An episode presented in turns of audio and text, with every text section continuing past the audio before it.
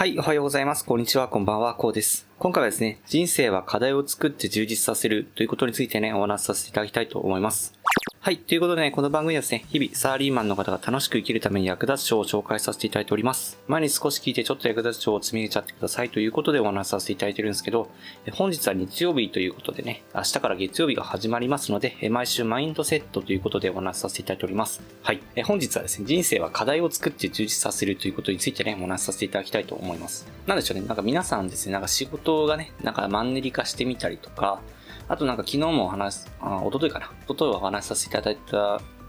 おとといね、お話しさせていただいたようにね、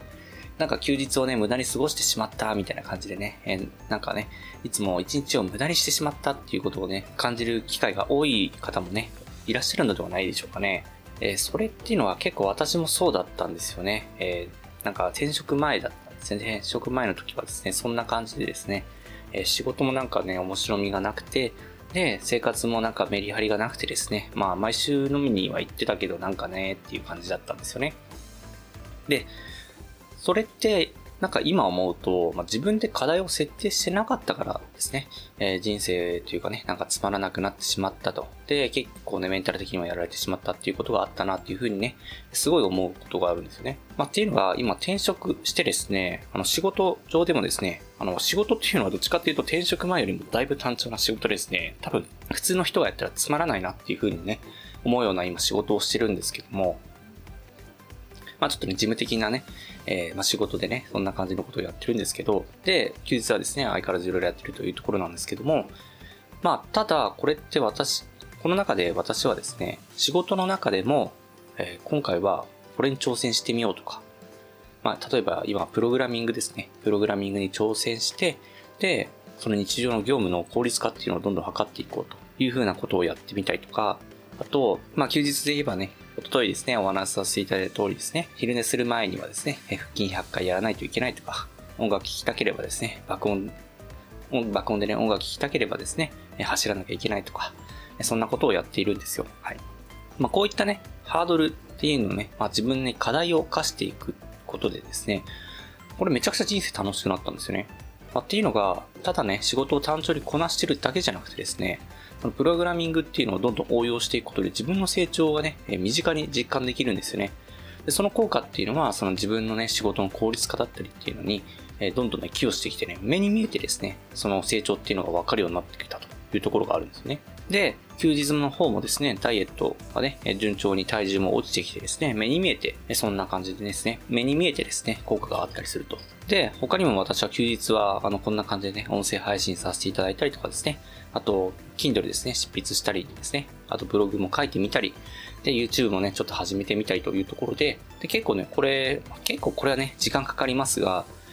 でも、お金としてね、目に見えてですね、効果がね、現れると。お金対価ということで、え報酬をいただけるということで、で、それで目に見えてね、えそういったことをね、実感できるというところになってますね。で、これっていうのはすべてですね、自分に課題をですね、課してですね、で、その課題をこなすことで、今まで得られてきたことであるんですよね。まあ、って言っても日常の業務で忙しいということがあったりですね、なかなかね、え、ハードルの、まあ、課題のね、貸し方がわからないということをね、思う方もいらっしゃると思いますが、ただそれだと結局ですね、まあ、つまらないなというふうに思った形で、なんか日常の人生が変わらない状況になってくる。で、できることからでいいんですよね。できることから。例えば、昼寝する前に腹筋100回とか絶対できるじゃないですか。本当に身近なところでいいので、できることから自分に課題を課してみる。そうすることで、あ、今日はこれやったから、俺なんか一歩進んだなっていうことで、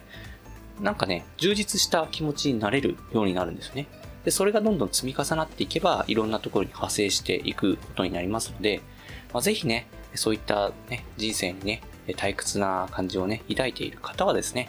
ぜひ自分の人生に課題をね、まあちょっとでいいので課してみてはいかがでしょうか。ほんとね、これをやっただけで私はね、だいぶ人生が楽しくなりましたし、メンタルもね、かなりね、回復したというかね、強くなったというところがありますので、ぜひね、同じような悩みを抱えている方にですね、いい情報が提供できればなというふうに思いましてですね、本日はですね、えー、こんな感じでですね、メンタルとか、あと人生をね、より楽しくするためにですね、役立つ情報としてですね、え今回はですね、人生は課題を作って充実させるということについてお話しさせていただきました。本当に身近なものでいいので、ぜひね、一度試してみてください。はい。はい。ということでね、今回こんな感じで終わりにしたいと思いますが、最後にお知らせだけさせてください。でこの番組でですね、皆さん困ってる悩みとか話をしい内容など随時募集しております。コメント欄や Twitter の DM などでどうぞ送ってください。Twitter とかの一回概要欄に載ってます。でですね、私はヒマラヤというプラットフォームで配信させていただいております。ヒマラヤだとね、概要欄にもすぐ載りますし、レベルの高い人もいっぱいいらっしゃいます。でですね、無料ですので一度インストールして楽しんでみてください。スペルはですね、HIMALAYA でヒマラヤとなっております。